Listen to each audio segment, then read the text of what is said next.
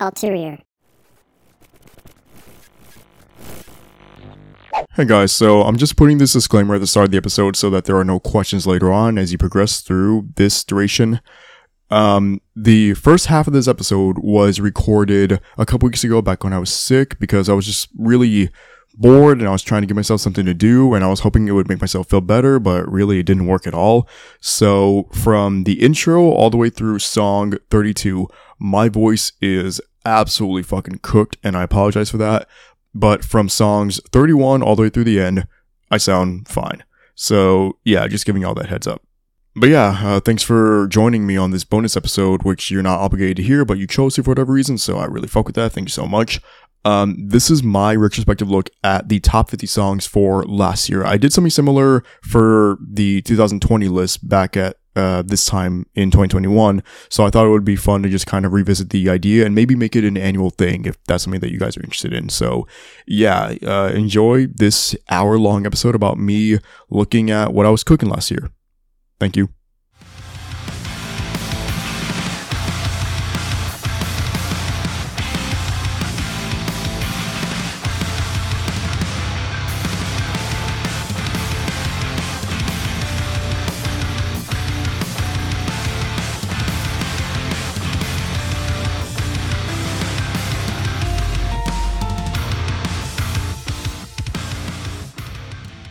So, as I just previously stated, this is a look at my top 50 songs from last year and just kind of give like a maybe some uh, recollection about where my head was at placing the songs, where I did, if I still feel the same, if I would move something up or down, or whatever the case might be. You know, just kind of like again, see where my head was at at the time. And I'm also going to structure this episode the way I did last year's, so the song clips will be layered behind my voice as opposed to the way I normally do it, where I'll introduce a song, play a clip, and then uh, you know give some commentary. The commentary will be provided over the song, so you'll hear it in the background. And yeah, I think that's kind of all I need to say. So I will go ahead and start the look from 50 to 1 right now. Number 50 was It's Over by Silverstein. I remember this and Bankrupt. Those were the two singles for Silverstein last year. I thought Bankrupt was a really cool song, but It's Over had like that generational factor that I always love to hear out of Silverstein because I know how good they can be. It is admittedly like a straightforward rock song, but I think Silverstein took that formula and just crafted it perfectly to their sound. Uh, this ended up being part of Misery Made Me, which is a Silverstein album that dropped this past May. Was this my favorite song on the album? Uh, I don't know. Maybe, maybe not. We'll see. Number 49 was Dad Vibes by Limp Bizkit. I thought the Limp Bizkit comeback was really fucking sick. I remember Fred Durst had like that grandpa get up at Lollapalooza, and then uh, that translated to him kind of taking on that persona and that aesthetic for the comeback through Dad Vibes. I think Dad Vibes has like the like the swagger and the characteristics of a Limp Bizkit track, or like a patented Limp Bizkit track. Um, it's catchy, it's arrogant, it's obnoxious, it's just everything that I need Limp Bizkit to be. Number 48 was Holy Water by Tilly. And So the song is not being played right now. Um, I am doing this to establish precedents for what will happen in the future when situations like this arise. Um, I'm not going to comment on the song. I'm acknowledging that it was there. I'm not going to pretend that I didn't put it here because you can listen to the episode from last year and see that it was there.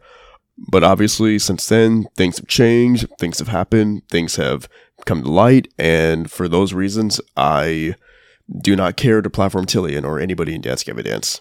Number 47 was Hopes and Dreams by Caskets. This is a slow song from Lost Souls, which I thought was a fantastic debut record for Caskets. Uh, I think Hopes and Dreams is able to differentiate itself from the rest of the record by having that like slow and anthemic and acoustic kind of a vibrancy going for it. Like the first half of the song is acoustic, and then the half thereafter, um, the rest of the band comes in and it picks up this intensity that's like laced with emotion, and it's just done in a really, really magnificent way that I think highlights a lot of the strengths of Caskets that maybe weren't highlighted on the other songs on Lost Souls. Number 46 was Lost and Left Behind by Imminence. So I can acknowledge that some of the uh, the Imminence and Heaven in Hiding love that I showed on the year end stuff last year, it was a little, a little, bit of recency bias because Imminence had the final album for the year that I reviewed, and for that reason, I had like this special attachment to a lot of the material on there. What I will say is Lost and Left Behind, maybe it doesn't make top 50 in retrospect, but it still is a top 100 song in my opinion. I think this track is just very beautiful and cathartic, and the way that Imminence are able to kind of incorporate these orchestral elements into their sound, I think Lost Left Behind was the biggest culmination of that style, and for that reason, I think this song is still tremendous in every possible fashion. Number 45 was Love Them and Leave Them by Like Pacific. I didn't give this band a fair shot last year because their album dropped on December 3rd, literally the cutoff date, and I was kind of scrambling to get stuff done at that time as it pertained to preparation for year end awards. So, Control My Sanity kind of exists as an album that, like, I reviewed, but I didn't live it. I didn't breathe it the way that I did so many of the other records that were represented in this top 50 list. What I will say is, Love Them and Leave Them to me is like the quintessential pop punk song with attitude and aggression laced all throughout it.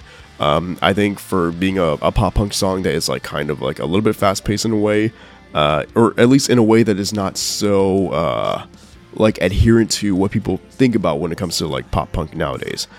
It's a great song. I really love the vibrancy of it and the pacing of it, and I think Like Pacific just absolutely demolished the song. Number 44 is I Won't Find Hope in You by Wither Away featuring Ricky Armellino.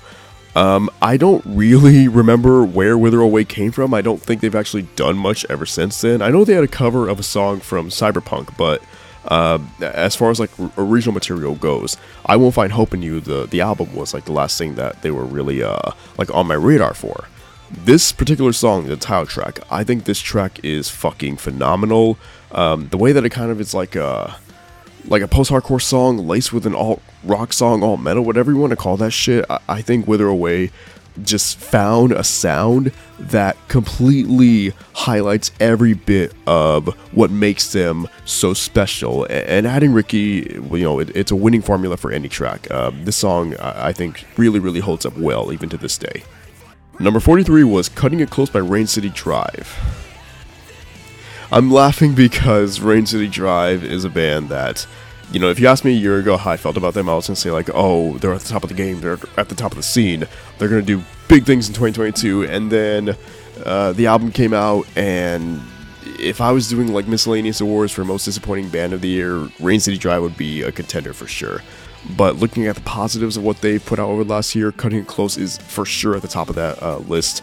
I think Cutting It Close kind of acted as like the best possible bridge between To Better Days and Rain City Drive, self-titled, and just kind of showed like every element of this band that I know is still there. I know they can still cook. I know they can still deliver, and cutting it close is for myself the proof of that.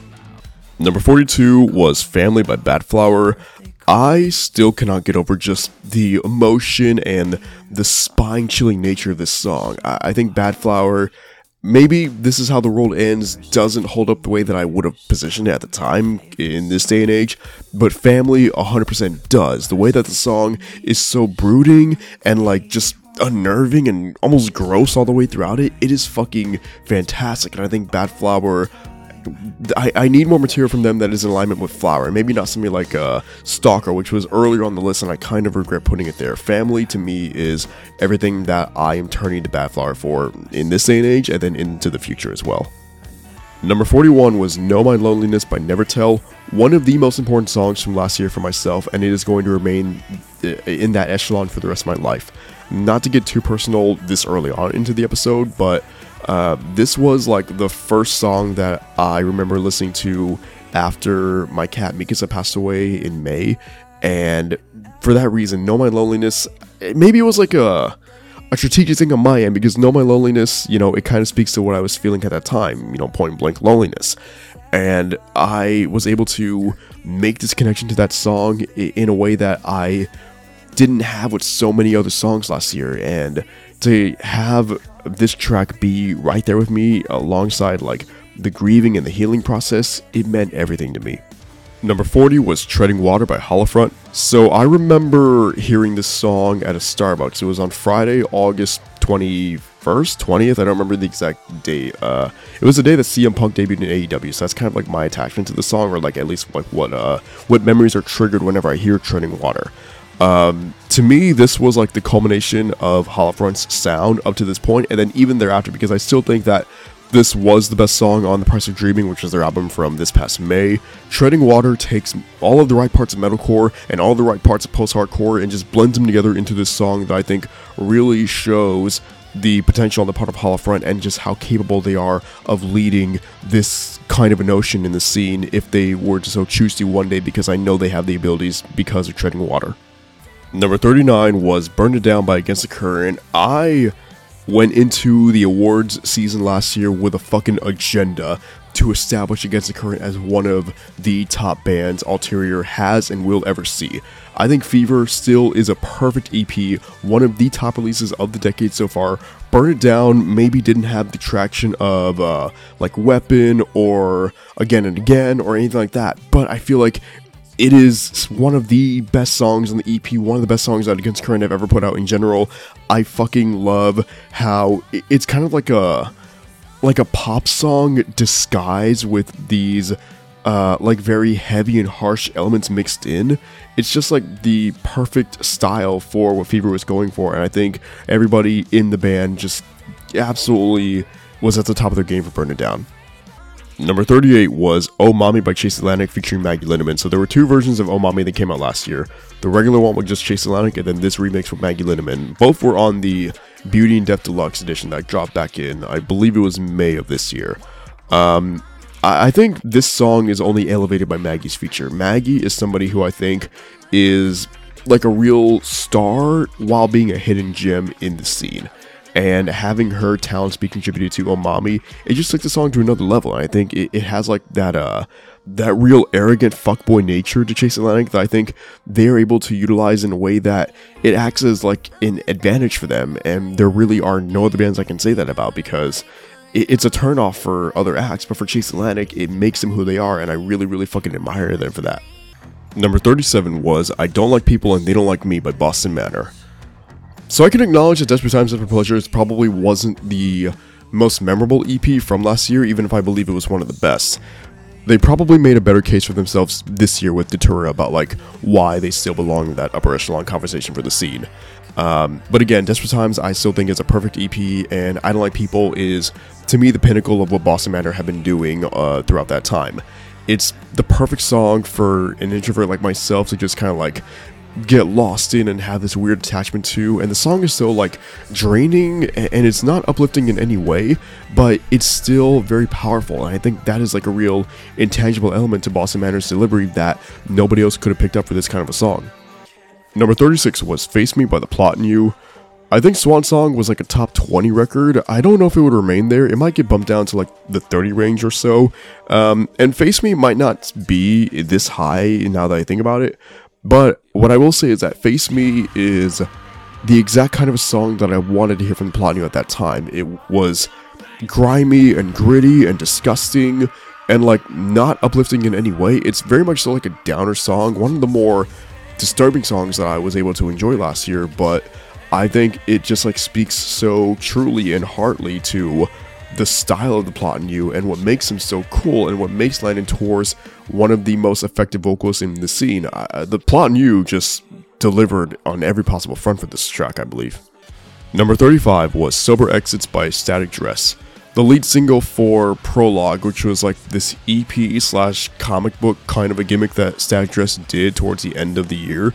Um, an incredible concept, and the way that it kind of set up what would be happening for them this year with Rouge Carpet Disaster just masterful work on their end. And like for a band as young as them to have this kind of sound and image down to perfection, it's genuinely marvelous. And I think people need to be paying attention to Static Dress. Sober Exits to me, it's kind of like the uh it's not the pinnacle of what they did last year, but it's like a pillar of where they stand to this day. I think Sober Exits has the aggression and the attitude and the emotion and the delivery that every Static Dress song has called for and has championed in a big way. Number 34 was Anchor by Of Mice and Men. Uh, this was initially on the Timeless EP out back in February of last year, but then it ended up being on Echo, which is the Mice and Men album that came out December 3rd. Uh, Anchor, I don't remember if this was like the slowest song on that record, but to me it was the most emotionally packed song. I can vividly remember sitting in the room I was living at the, at the time and just having all of these weird and crazy thoughts going through my mind because we were still in the pandemic and there wasn't really like a like an end in sight per se and it, it was the kind of song that just made me like really, really bring my brain back down to earth. And I always need those kinds of songs. And Anchor came to me right when I needed it to be.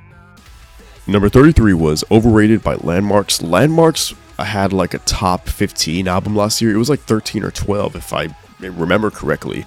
Uh, and for good reason. Landmarks just showed the fuck up last year with Lost in the Waves. I think that record really cemented Landmarks for myself as like a pinnacle metalcore band in the scene going today. And Overrated is the grandiose work of that record. Uh, I think Overrated, it doesn't waste any time getting to the point. It is just thunderous and fast paced and ferocious and blistering and everything that you can think of for a metalcore song.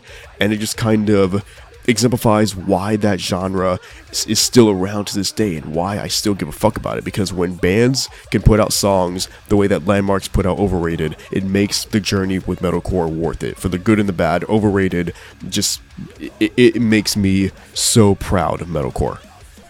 Number 32 was Little Mistakes by Rivals. For myself, Rivals feels like the kind of band that I know how good they are and I know how good they can be in the future, but I feel like I'm still waiting for them to deliver that piece of material that or, or rather that body of work that really just like speaks to the potential that I've always been able to see in them. And Little Mistakes is the biggest glimpse into the perfection and mastercraft on the part of Rivals.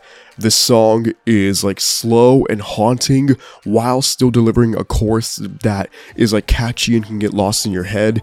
It's the perfect kind of a like a real draining alt rock song that just speaks so fucking heavily to everything that I believed in at the time and I still do to this day. Like, I am not sure if there was a bigger hook for myself last year than All I Want Is My Sins Forgiven. Number 31 was Headache by Heart of Gold. Heart of Gold is the solo project of Michael from Being as an Ocean, and what he can do with this track and Heart of Gold altogether is just provide some of the more, like, really chill and I guess, thought provoking pop rock songs in the scene realm.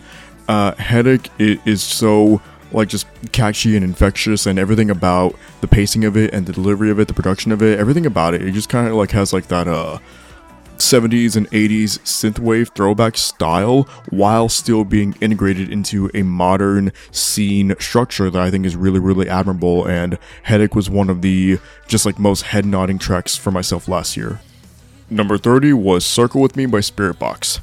So there was like a six week period back when the weekly podcast series started where I was reviewing fucking everything. Like I wasn't breaking it down like I do nowadays where I talk about what I want to and then I'm just like, hey, here are these other singles. I was talking about every single. So I was just like swarming myself with music at that time and one of the only bright spots coming out of that really, really tumultuous period was Circle with Me. Whenever I think about being up until like 4 or 5 a.m., recording and editing and uploading episodes, Circle with Me is what I think of. I think that song is just really, really an amazing testament to the abilities of Spiritbox because up to that point, for myself, it was, you know, Holy Roller, Bleach Bath, Belcalis, like these were the tracks from Spiritbox that I was associating their style with. And then they come out with Circle with Me, and it kind of set the pace perfectly for Eternal Blue and what would become of that record. So, Circle with Me is absolutely, bar none, one of the biggest highlights myself for last year. Number 29 was Memory Fiction by Erra. If nothing else, in my opinion, Memory Fiction is the best Erra song since Skyline from 2016. I think Memory Fiction is one of the most perfect record closers I've ever heard. It is beautiful, it is just gutting, and it's the kind of song that when it initially came out in March, I was able to gravitate towards it, and then as certain events unfolded in my life throughout the rest of the year, my admiration for memory fiction just grew infinitely, and this is a song that I'm going to be carrying with me in my heart for the rest of my life. Number 28 was Supervillain by Between You and Me. Between You and Me had one of the most prolific banner years of 2021, and I don't know how many people actually realize that. Between You and Me and Armageddon, and everything packaged within this act was just superb last year. I think Supervillain was the lead single for Armageddon, and for myself, as somebody who knew how good uh, Between You and Me were, this song still just took me aback and it kind of showed me like how big of a deal this band was going to be for myself in 2021 and it was the perfect way for me to kind of reintroduce myself to between you and me Number 27 was Different by Maggie Lindemann. Different was written about the time where Maggie was detained in Malaysia and she spent, I think it was 24 hours in jail and then like five days or so on house arrest before being able to return to the US. And just the experiences that she had in that moment where she felt so hopeless and vulnerable and didn't know what was going to happen to her or what her future would be, having, you know, come out of this really dire situation.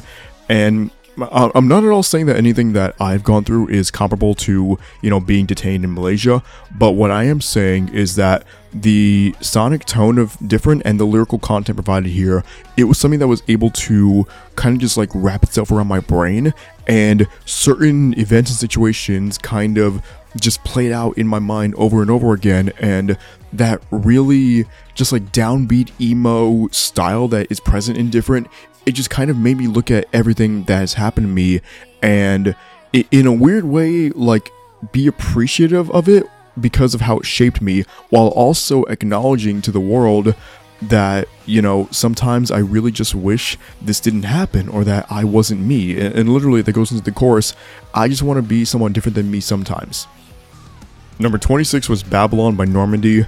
Babylon was one of the first tracks from 2021 that i really just like felt like gassing up and just kind of telling the whole world like hey go check out babylon go check out Normandie because in the lead up to dark and beautiful secrets which was their 2021 record it just kind of felt like this band was unstoppable. Like there was no misstep they could have possibly taken. And i think babylon really did a lot for myself to cement Normandie in that spot. I think babylon has you know just that perfect balance between uh, like ferocious instrumentation without really being over the top or heavy per se, and just the way that Philip is able to morph his voice to what is happening instrumentally on Babylon, it was a real gem for Normandie, and I feel like this was kind of a song that when I really think about it, it having been released in January and me being able to have the entire year to really soak it in, it became one of the foundations of Ulterior last year. Number 25 was Bitter by Chunk No Captain Chunk in the end, I believe that the name Bitter was like very strangely apropos for this track. So this was the comeback single for Chunk No Captain Chunk because they had kind of disappeared ever since releasing Blame It on This Song in 2016. And then Bitter released and this really should have been a victory lap for myself. This really should have been a moment in time where I can just look back and kind of like relish in what was going on around me because I finally had new Chunk No Captain Chunk in reality, Bitter released the day after I got my second dose of Moderna, so I was just fucking gone, dude. I was out of it. I didn't feel like doing anything. And then a couple days later, my cat Mikasa passed away, and it was just, you know, one of the really, really darkest times of my life, and this was the beginning of it. So I kind of associate bitter with that period but at the same time, I believe that coming out of 2021, Bitter really proved to be such a good song to the point where I am able to just listen to it and admire and appreciate everything happening within it without really harkening back on all of the negativity that was surrounding me at the time of the release of this song. Number 24 was Call Me Back by Chase Atlantic. Something that I remember describing when going through the top 100 songs last year was the two sides of Chase Atlantic. And you have, you know, the really arrogant and just over the top fuckboy side of Chase, like how you hear on Omami, for example. And then there's a side of them where they're very much so vulnerable and relatable. And for myself, Call Me Back is exactly just that it is vulnerable and relatable and hearing a band like chase atlantic describe these like very um like anxiety filled tones and themes throughout this song it's kind of jarring but at the same time it's something that I was able to just really like push myself towards. And I think that is what established the connection between myself and Call Me Back that maybe wasn't there on a song like Aaliyah or uh, Out the Roof, for example. Amazing songs, perfect fucking songs, but Call Me Back felt like my song, if that makes any sense. Number 23 was Godspeed by Young Culture. This is one of the most fucking adorable songs I got to listen to last year. It is immensely just beautiful and the kind of song where even if it's not doing anything like really really unique like I've definitely heard songs before that sound like Godspeed, but those songs don't have the impact on me that Godspeed did. And maybe it's a time and place thing. Maybe it's just, you know, in relation to a certain situation of my life back then and really still to this day. And that's why Godspeed can still have the stranglehold on me that it did at the time. Um, you know, I really turn to the bridge for Godspeed as like a good uh, example of like what those moments really sound like when music is able to just paint this really beautiful image in my head of like love and affection and these things that I wish I had a better grasp of. No matter where you go, the places that you'll see, no matter who you find, the people that you'll meet, I'm always on your side. I wish you Godspeed, and you can know that you'll always have me. Number 22 was Drugs and Love by Holding Absence. So, I don't want to go too in depth or in detail about why this song means so much to me. If you really want to hear that full explanation, please go and check out the episode last year that this song is covered in for the year end stuff. What I will say is, for reasons that I never understood and I might just never uh, in totality, this was a song that was playing in my head at the exact moment that my cat Mikasa passed away. I don't really understand why, again, because this wasn't a song that I had heard recently before that. Um, you know, The Greatest Mistake My Life had dropped maybe like a month and two days before that exact moment. But Drugs and Love wasn't a song that I was going back to all the time. It wasn't constantly in my rotation.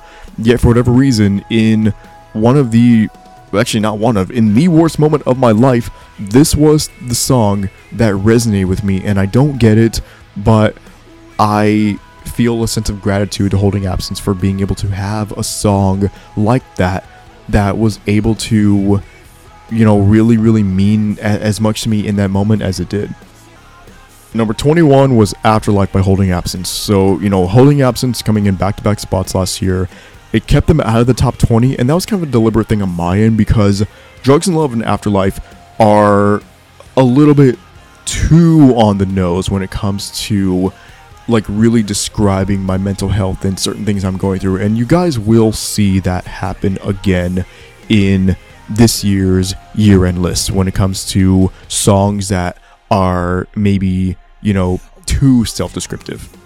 But to go back to just Afterlife for right now, Afterlife is just like this really hauntingly beautiful track in the sense that I can feel every lyric from Lucas. I can feel these melodies. That part of the second and third chorus, I lost a vital part of me. It is such a simple line, while at the same time just meaning the world to me and Afterlife had released in January, and it was a song that was able to impact my life at that time. Yet, as months progressed, it just became all of the more effective for myself. And Afterlife is the kind of song that I think really defines where Holding Absence were in 2021. And I know that moving forward, whenever I think back on that year, Afterlife will be one of the first songs that comes to mind. Number 20 was Rock Bottom by Gucci High Waters featuring Nothing Nowhere. An absolute fucking superpower unit these two made. I remember just sitting in my room at the time in January of 2021, waiting for my mom to pick me up so we could go to the mall. And I had started Jokes on You, and I got to Rock Bottom, which comes pretty early in the track list. And it was hard to get through the rest of the record because all I wanted to do was just keep listening to Rock Bottom over and over again. Everything about the track works to perfection. The unison between the downbeat rhythm mixed with Gucci High Waters, like very drained delivery, and a delivery that is matched by Nothing Nowhere. And again, just like a powerhouse unit that these two make. And for that reason, I, I feel like I would actually move Rock Bottom higher than 20, if I'm being honest. I think this song easily could have been top 10, top 5 on like a really, really good fucking day. Like, Rock Bottom is that fucking song. Number 19 was Fragments of a Bitter Memory by Dying Wish. If my memory serves me correctly, when I was introducing this song last year for the top 20, I said something along the lines of there was no band at the time doing the metalcore and hardcore amalgamation better than Dying Wish.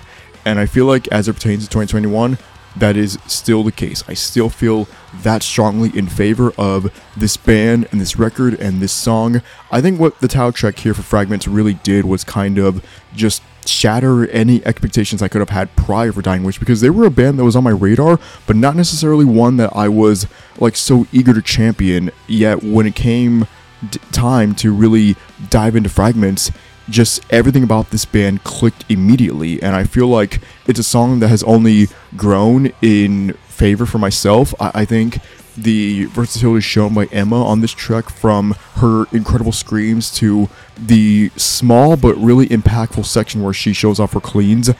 She is just a, a star for this band and there is nothing that dying wish cannot achieve moving forward.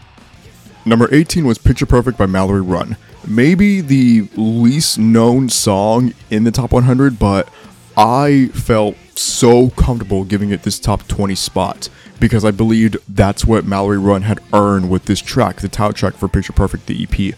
There was a lot really happening in my life at the time that this song dropped in May of 2021, and it was like this perfect storm when you blend in all of just like the pure darkness and misery and agony that I was feeling with this track that kind of has that like really bittersweet feeling going for its delivery and the execution of this track. I, I don't really know how to accurately summarize the sound of Picture Perfect because I do not want to say pop punk because that's not what it is. I don't even really want to say emo because while that is a part of this track, it's not the entire composition of it. I believe that Mallory Run just delivered something that is better for you guys to check out for yourselves and really formulate your own opinions on it because this is a song that was basically just kind of like left off to the side by the general public last year, but if you're hearing this episode right now and you've never listened to Picture Perfect by Mallory Run before, please, please, please, please, please find the time to put in the effort to see this track through because it is flawless and phenomenal in every sense of the phrases. Number 17 was The Shower Scene by Ice Nine Kills. Welcome to Horrorwood was my record of the year last year, and it's a decision that I still stand by very much so. And I think one of the reasons why I was able to gravitate towards this record so much was because of the infectious nature of a track like the shower scene and just how effective it is in really furthering the setting and the stage for Welcome to Horrorwood and all of the horror themes surrounding this album. Um, I think Spencer is completely masterful in his delivery of lines that are even as simple as I hope saying goodbye doesn't mean saying goodnight.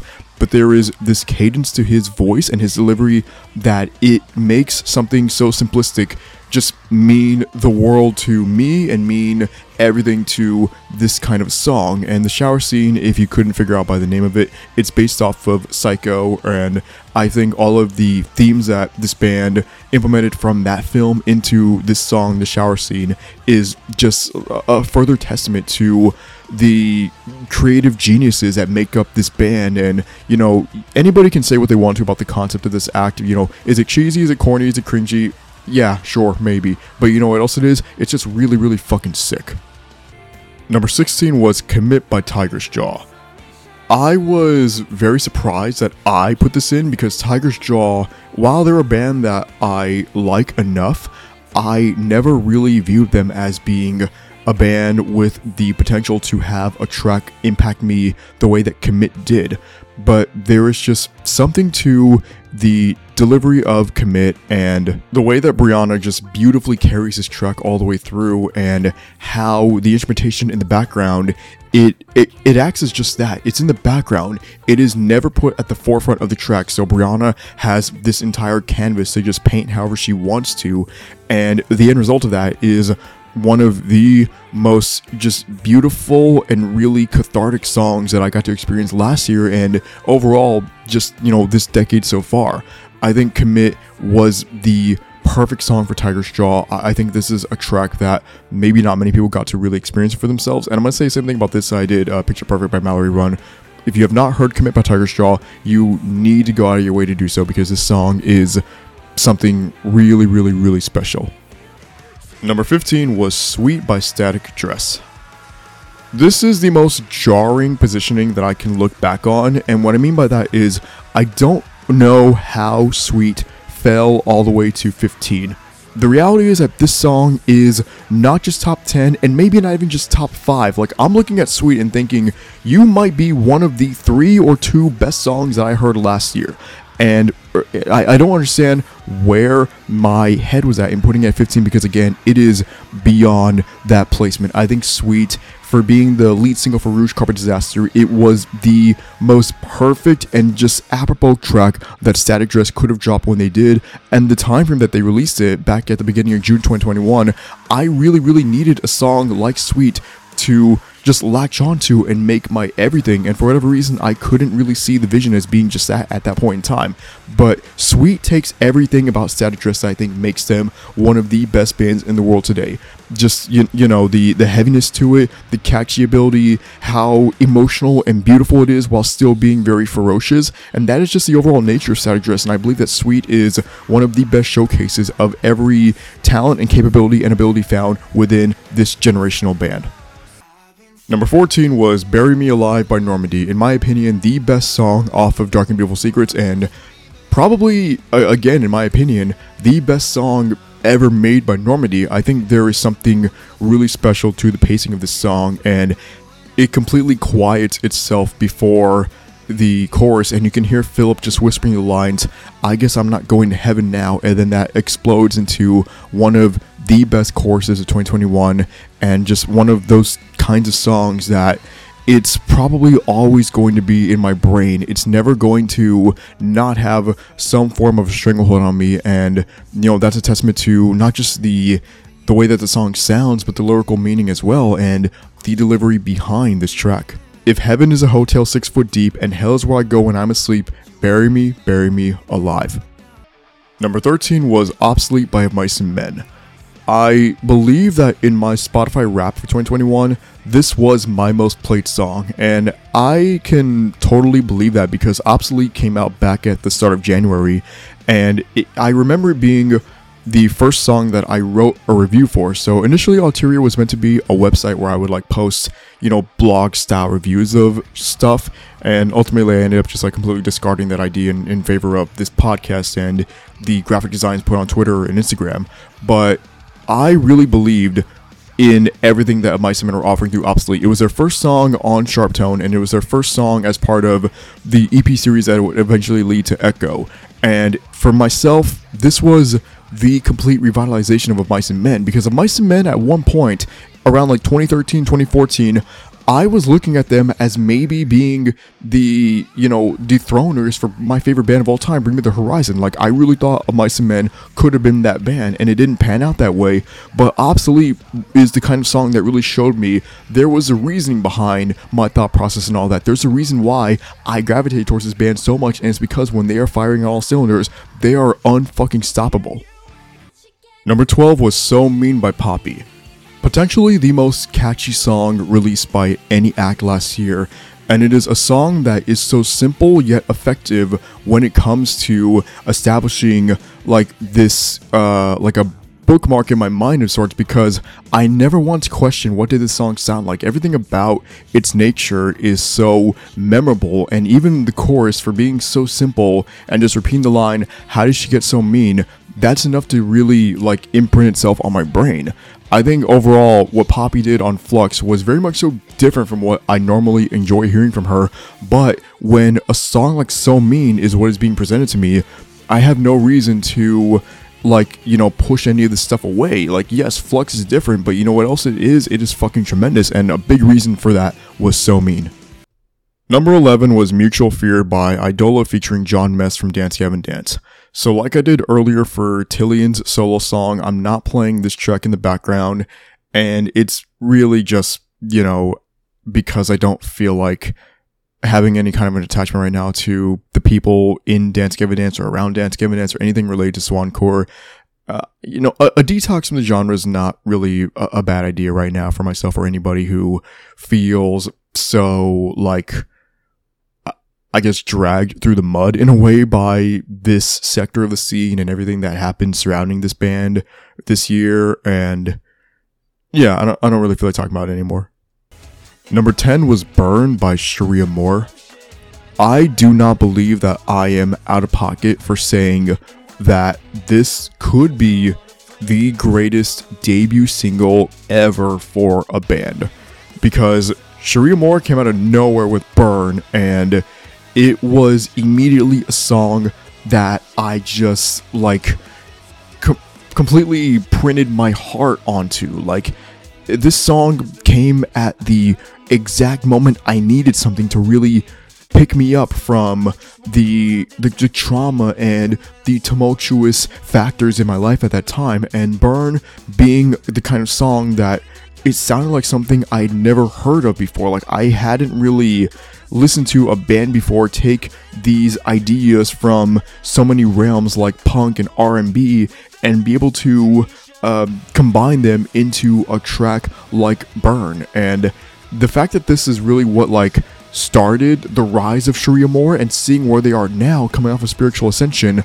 I feel like the case for Burn being a top song in 2021 only rises. Like, this song could be top 5 instead of top 10. Like, it is that fucking good and impactful, and a big reason why I even bothered to continue with this fucking podcast last year. Number 9 was We Live in a Strange World by Spiritbox. When I was reviewing this song last year for the top 10, I said something along the lines of We Live in a Strange World was Spiritbox's Amo moment. And what I meant by that was you take a, an album like Eternal Blue that is predominantly metalcore, and you have a song on here like We Live in a Strange World that really relies on Courtney LaPlante's clean singing and this electronic production that to me sounds like something that Jordan Fish would do.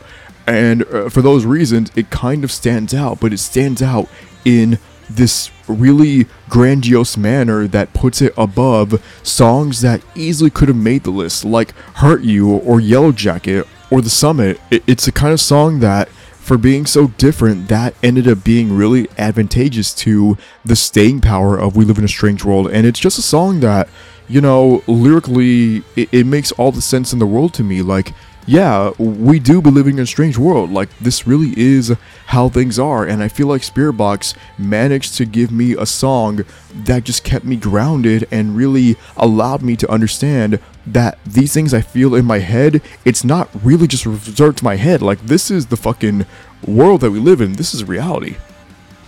Number 8 was Eat by Poppy. I remember this song being premiered at like some event linked to the Grammys, or maybe it was just the Grammys. I, I don't remember at all really what it was, but I do remember sitting in my living room at the time uh, of the house I used to live in and just replaying the video over and over again and just really soaking in the performance by Poppy and the musicianship that she showed in this performance and how she is like such a star and everything about Eat really defines that chaotic nature to Poppy that I will forever be linked to and I will forever have like this special place in my heart for.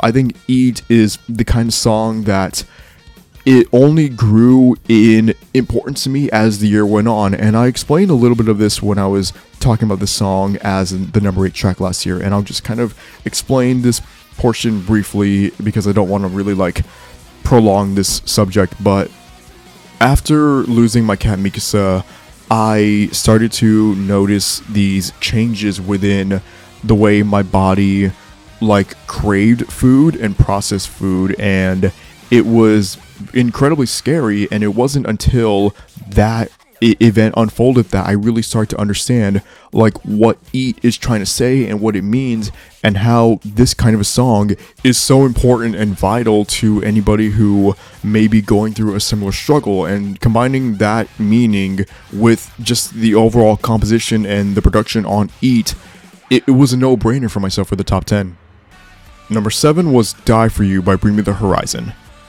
This made history for myself because ever since 2008, any year that Bring Me the Horizon had material, they were number one. So, you know, every year, all the way from uh, Chelsea Smile in 2008 up to Teardrops in 2020, anytime Bring Me the Horizon did something, they were number one. Except for last year because I put Die For You at seven. And I feel like Die For You is the kind of song that it really showcases, like, what about Bring Me the Horizon in this day and age works and how they can kind of just be whatever they want to be. Because if you were to have asked me coming out of Posthuman what kind of a song Die For You would be before getting to hear it, I would have thought, okay, maybe they might go further into that teardrops and obey kind of like a rock style. And then Die For You was you know, way more of like this combination of That's the Spirit and Amo than anything else. And it's a big portion of like why Bring Me the Horizon is so important to me to this day because you can never really go into new material of theirs with the preconceived notion of what it's going to sound like. Like Bring Me the Horizon can just switch things up instantly, and I feel like Die For You is a good example of that. And it's still a fucking amazing song. Like, Die For You had one of the biggest choruses last year than maybe the decade so far. Like, it's the kind of chorus that, you know, once you hear it, you cannot unhear it. You cannot escape Die For You. You know that I die for, I cry for you, know that I die for you. That shit fucking rules, bro. Number 6 was Ex Mortis by Ice Nine Kills. The highest rated song on this list from my record of the year, and Ex Mortis for myself was the biggest showcase of the just overall theatrics and grandiose nature of Ice Nine Kills that people have shunned them for in the past because Ex Mortis, to me at least, it kind of sounds like this metalcore carnival kind of track, but for those reasons, I was never once able to pull myself away from Ex Mortis after hearing it for the first time. It's over the top, it's hilarious, it's corny, it's everything that I need an Ice Nine Kill song to be, while factoring in the fact that, or at least what I perceive to be a fact, that the song is just flawless. Like, there was no misstep whatsoever in the structure of Ex Mortis, and it's the kind of song that, you know, all the twists and turns taken in it, it just kind of kept me on this roller coaster style of a journey, and Ex Mortis has been able to like maintain its grip on my brain all throughout this year. Like Ex Mortis is going to be like on my Spotify rap this year. I've gone back to this song so many times. Maybe the most returned to or revisited song from 2021 into 2022 for myself, and all of that is because of just how fucking incredible I believe Ex Mortis is. Number five was To the Hellfire by Lorna Shore in my opinion, still to this day, the best Lorna Shore song ever made, and that is even after having heard all of Pain Remains. If you want my thoughts on Pain Remains, go check out the review for it because I say some nice things about it and then some not so nice things about it. Um, what I will stand by though is that To the Hellfire was the best possible way that this band could have introduced themselves in the Will Ramos era of Lorna Shore. Because To the Hellfire has every element of this band that I find to be enticing and exciting. And, you know, even if some of the stuff here was just done to elicit reactions on YouTube and TikTok, like the screams made by Will at the end of the song, if you even want to call them screams, it's fucking death sounds it all worked.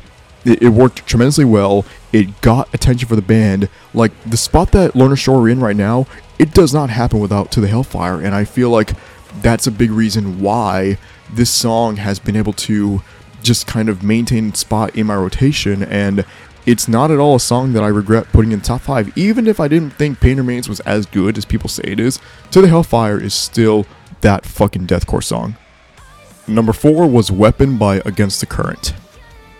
So I think I'm not supposed to have a bias whenever I cover music if I'm trying to like be, you know, some form of a journalist or reporter, even though it's not really what I'm doing. I'm just some fucking weird guy with a microphone who decided that he wanted to spew his music opinions out to the world over a podcast.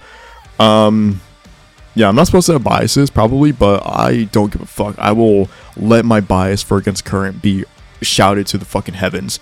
This band is it. Chrissy Costanza is her. Everything about Weapon and really the entire package of Fever overall from last year just, you know, really cemented my adoration for Against the Current and why I think they are one of the best bands in the world today. Weapon is powerful and it is impactful and everything about this track just speaks to my heart and it also speaks to a future that I have yet to see and I hope to see one day. And what I mean by that is there's a line in the bridge where Chrissy says everything is better now, and I don't remember if this was on Instagram or Twitter or her Twitch stream, but on some outlet, she has expressed that when she wrote that line, everything is better now, things were not exactly better now, and it was something that she kind of had as like maybe a vision of what to see through and where to go.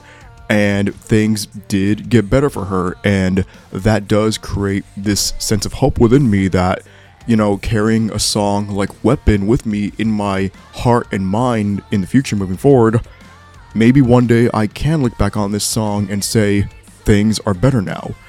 And mixing in that, you know, really sentimental lyrical value with the fact that, or at least in my opinion, a fact that this song just fucking delivers musically, Weapon was the perfect formula for Against the Current last year. Number three was She Knows It by Maggie Lindemann.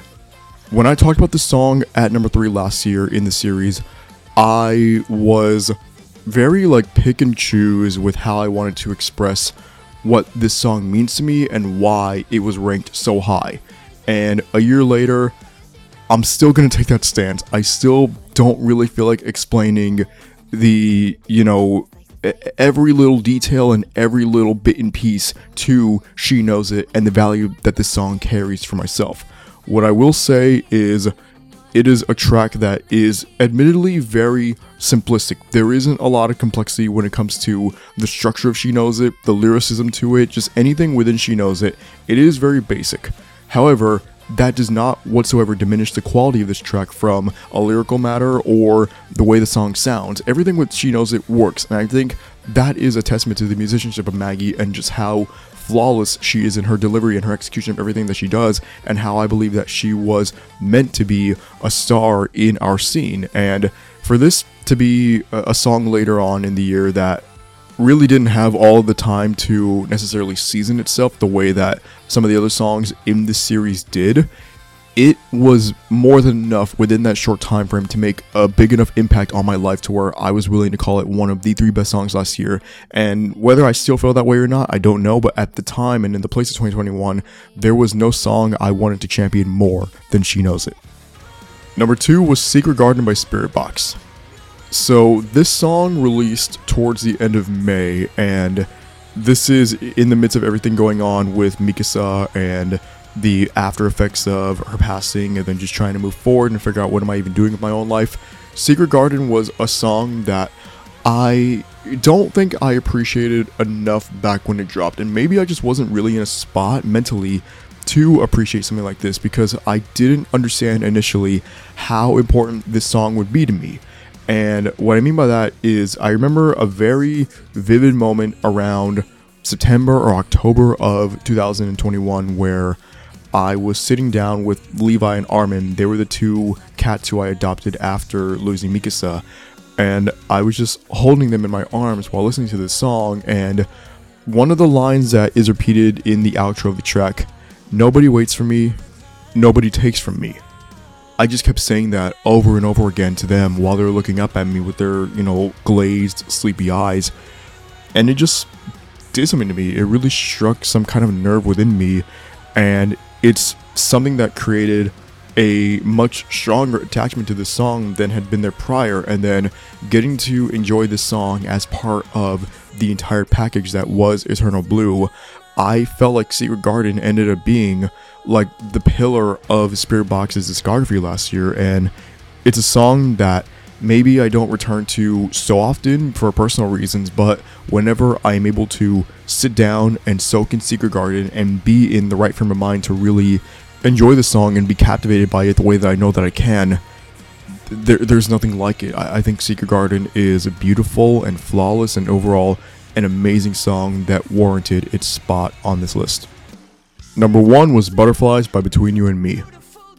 So there was a lot that went into the decision making process to have Butterflies in this spot because at least every song in the top 10 had a strong enough case to be number one. Like I could point at Burn by Cherie Moore and say, You are number one.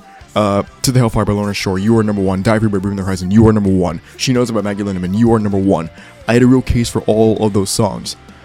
I think what really made the best case for butterflies was the setting I existed in at the time of narrowing down this list. And I, I, kind of explained this when I was talking about this song being Song of the Year last year.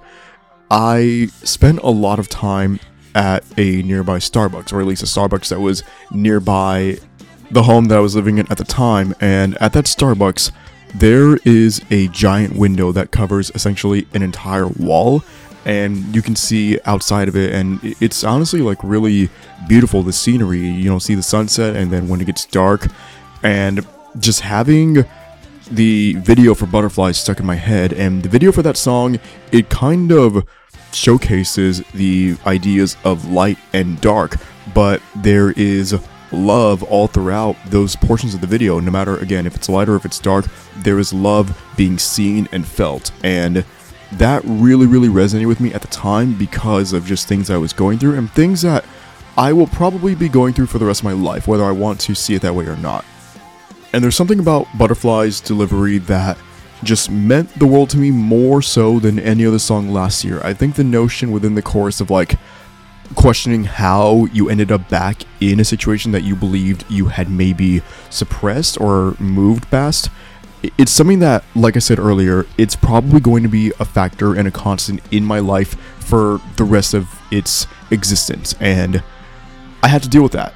Eh, but I'm okay dealing with that when I have a song like Butterflies right by my side to kind of guide me through life. And this song has genuinely helped me through some really, really bad moments ever since I first heard it last October. And I, I feel like I don't know what my life from last year until now looks like without butterflies, and that is as big of a reason as I can possibly give about why I went ahead and placed it as the number one song of the year for Ulterior, aside from the song just sounding like a fucking pop punk banger. And Butterflies is genuinely one of the best songs I've ever heard in my life. I will be grateful and thankful for Between You and Me delivering me this song when they did, at the time that they did, for the rest of my life. And I don't think I would have that any other way as it relates to my connection to this song. And that was it. That was my glance at the top 50 songs for last year for Ulterior. And this was a really interesting experience because it kind of gave me the chance to think about on some stuff and kind of see where my head was at and like what adjustments I would make today if I could. And I guess the biggest one would be maybe restructuring the top three because what I realized when looking at this and then also now having looked at my Spotify wrapped for this year, um, Butterflies by Between You and Me, Ex Mortis by Ice Nine Kills, and Sweet by Static Dress. Those are the three songs from last year that were the most played this year. So I think any of those three songs have like a real true claim at being number one. But, you know, I, I don't do any sort of retrospective changes unless I feel like I need to because of, you know, troubles that bands might get into later on, but as it pertains to right now with this situation, those are the three songs that I'm looking at and saying, you define 2021 for myself. And I get to do it all again in a few weeks for 2022. And I really hope that everybody listening to this episode right now, you come along with me for that ride because it is going to be something else for sure. Thank you for listening. I hope you enjoyed this episode. And as always, for better or worse, Let's make a scene.